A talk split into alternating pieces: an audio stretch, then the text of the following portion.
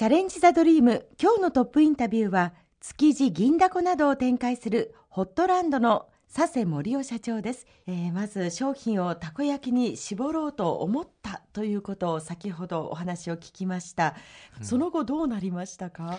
たこ焼きのことを本当に勉強しようと思ったんですね。あまり知らなかったんですよ。だからもう本当に本場大阪行ってみよう、えー、日本中ちょっとたこ焼き食べてみようと思ってですね、はい、アイスキャンディーを配達しながら、はい、ずっとまあ食べ歩ってで大阪行けば行くほどですねだんだんだんだんこう分かるようになってきて、はい、それと同時にねこれをもっとうまくしたいなって思って、はい、でそうするとやっぱ素材が重要だって粉のこととか、はい、粉屋に行かないと分かんないなって、えー、青のりってやっぱり四万十川行って現場見たいなってそう考えられるようにだんだんだんだんなっていったんですね。うん、えー、凝り性ですね。はい。えー、オタクかもしれないですね。で、やっぱたこ焼きっつったらやっぱタコが重要だって。命ですね。えー、築地によく行ったんですよ。朝早く起きて。で、よく来るねって、築地のね、魚足の社長と仲良くなってですね、はい、タコの話いっぱい聞かせてもらって、えー、だんだんイメージが出てきて、はい、その僕がイメージしてたのはこう皮がパリッとしして、粉っぽくないようにしようと。なるほど。えー、でいてこうとろっとした山芋と天かすが溶けたようなとろっと感が中からあって、そして今度はプチってタコが切れて、でものすごく柔らかい、えー、海の旨みがバーッと口の中広がる、えー、これを今度の店は、ホットショーケースなんか使わないで、見て見てってこうお客さんの目の前で今度かっこよく焼く、うん、ここにこだわったんですね。うわとは言ってもそんな簡単にできるものではないですよね。えー、大変でしたけどね。はい、まずはどういったところから取り掛かっていったんですか、えー、えー、タコって熱を加えると硬くなるんですね、えー、ならないようなタコ作り。やっぱり素材の中でもえー、タコ重要ですから、その加工が本当難しかった、あとはどうしたら今度パリッと皮をすることができるんだろうか、外側ですね。はい、えー、テレビを見てたら北京ダックをこう作ってるシーンがあ。ったんですね、はい、これだって思ってですね、えー、勉強してしたら熱い油をかけることによって、中にある無駄な油が引っ張り出されて、その勢いで皮がパリッとする。それが北京ダックの方法だって。これをねたこ焼きに使えないかなって思ったんですよ。なるほど、えー、北京ダックにそのヒントありでしたか、はい、でもそんなに簡単にその、えー、同じやり方でできるものですか？いやもう大変でした。やけどはするしぼやは起こすし。そういう中、えー、えー、どういうふうに改善していったんですか？僕は実家が鉄工所だったんです。はい。あ、お兄様が。そうです。ね、はい。で、兄貴って、一緒に機械作ろうよって言って、俺こういうふうに焼きたいんだよって。でも火事になっちゃうよ、このままじゃと。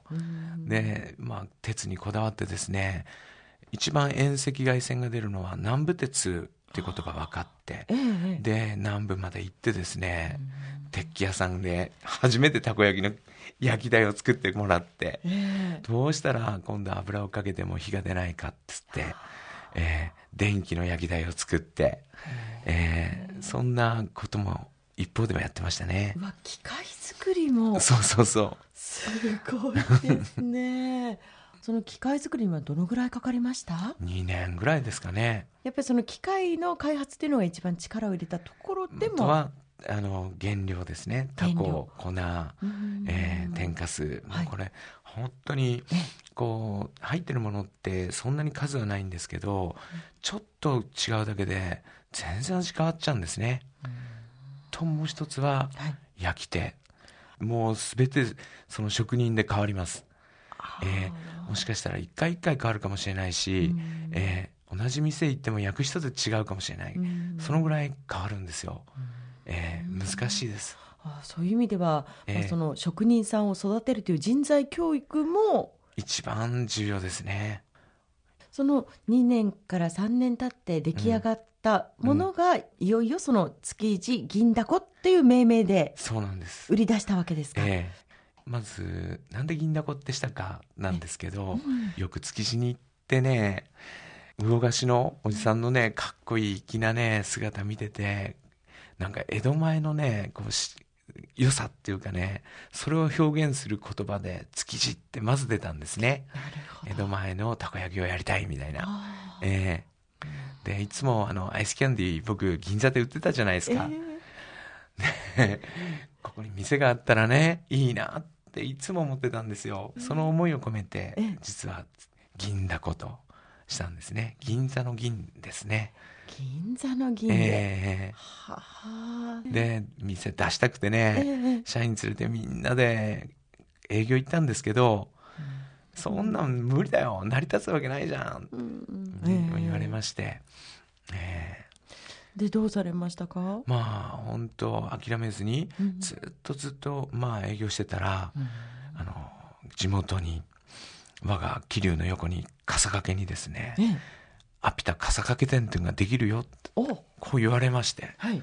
ここしかないなと。アポなしで名古屋まで行きまして。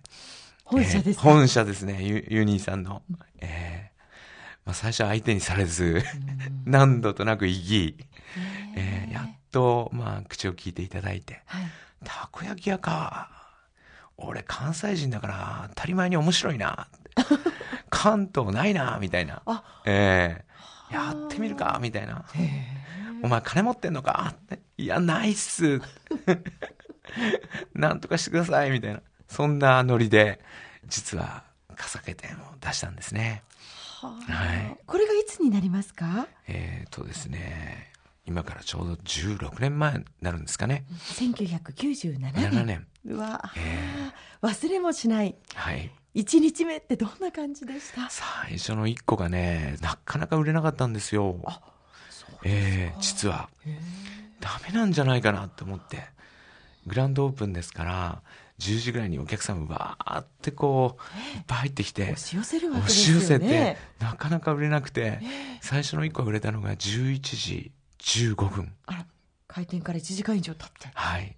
たこ焼きくださいって、ええ女性のお客様がごしになって、もうドキドキドキドキしながら、あーって感じで、みんなでね、本当ありがとうございますって言いましたね。これはもうみんなっていうのは店員じゃなくて、もううちのお袋とか親父とか、もう僕の周りで僕の人生に関わってた全ての人がこうドキドキしながら、そんな1個目でしたね。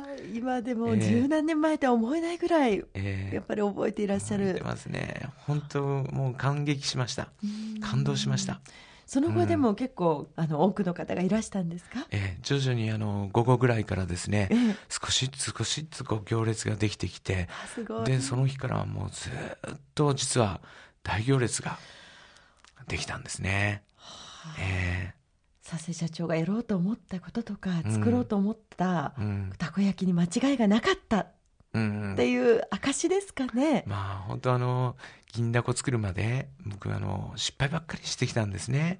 一個一個の失敗から学んだことがえ10年経って銀だこになったんだなって僕は今でも本当そう思ってるんですよ。はい、さあそしてもう店舗をもうすごい勢いで伸ばして増やしていかれましたよね、はい。これはまたどうしてですか？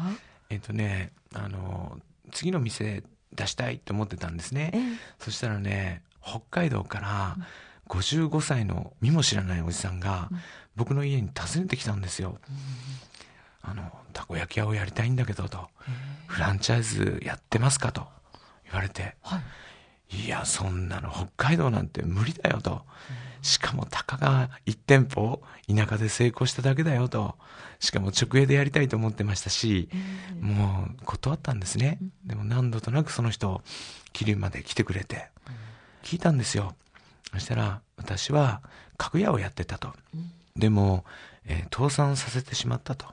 何をしたらいいかわからなかったと一つだけあったのが私の知人で桐生にいる人が桐生にすごいたこ焼き屋ができたよと。これを北海道でまだ誰もやってないからやったらいいんじゃないかと。僕はそれをかけて桐生に来て食べたと。そしたらすごくうまかったんで、僕はこれをやりたいんだって言うんですよ。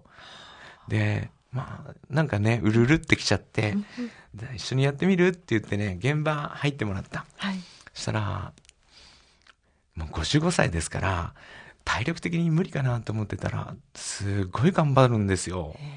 ええで、じゃあやってみるかっていうんで、はい出したのが2号店目が実は苫小牧だったんです。北海道だったんですか。はい。僕ね、初めて、あの、社員を連れてですね、苫小牧というか北海道に社員旅行兼ねてその店見に行ったんですよ。わあ、北海道いいなぁなんて思いながらこう、歩ってたんですね。店まで。そしたらね、坂の向こうから、おばあちゃんに連れられたちっちゃい女の子が、銀だこの大きい紙袋を持って歩ってくるんですよ。えー、嬉しいですね。すれ違いざまにねえ、ちっちゃい子が、やっと買えたね、銀だこって、おばあちゃんに言うんですよ。夫婦言って食べようねって、みんなで。もう、ボロボロ泣いちゃって、来た瞬間から、うん。えーこれが、あの、やっぱお店っていいなって、本当思ったんですね。えーその成功がまあ一つの転機となってフランチャイズ展開もお考えになられた。そうですね。ええはい。うんりました。さて、まあ、商品をたこ焼きに絞ってうん。築地銀だこを成功させたわけですけれども、まあ、現在はたい焼きのお店銀の庵やはい。焼き鳥屋さん、うん。えそれから天ぷらの専門店などお店の種類も増えて、うん。えさらには海外にも上海や香港台湾など進出して、まあ、本当に事業を拡大していらっしゃいますけれども、はいまあ、事業の拡大に踏み出すきっかけというのはどんなことがありましたか？そもそもはですね、ええ広い銀だこの店を、あの、お店をいただいたんですね。広いと、どうしてもですね、その中で、たい焼きをやったり、焼きそばをやったりってなっちゃうんですね。ねで、またこれもっと一回失敗してるな、このって。だったら、ちゃんと分けようと。専門店の強さを出そうと。えー個性をやっぱり出すのはやっぱ専門店がいいっていう、これは失敗から教わったよねってこう、自分から教えられて、それで、まあ、やる以上は、じゃあ、たい焼きの専門店。で、たい焼きから逃げないメンバーなと、えー天ぷらから逃げないメンバーと、えーでも全てが、まあ、粉もんで、焼きもんで、和風で、はい。大衆で、庶民で、これをね、貫きたいなとは思ってるんですけどね。うん。その事業展開の中で、うん。拡大していく中でここはぶれないようにしようというふうに気をつけていることはどんなことですか、えっ、とね、手作りで美味しいもん作るってことですね。どうしてもこう、まあ店数が増えていくと、その方向が違ったりとかもするんですね。これも失敗から学んだことで、どんなにこう不合理でも、やっぱり職人をきっちり育てて、はい手作りして、安全な食べ物を原価がかかっても売りたいっていう、ここだけは負けたくないですね。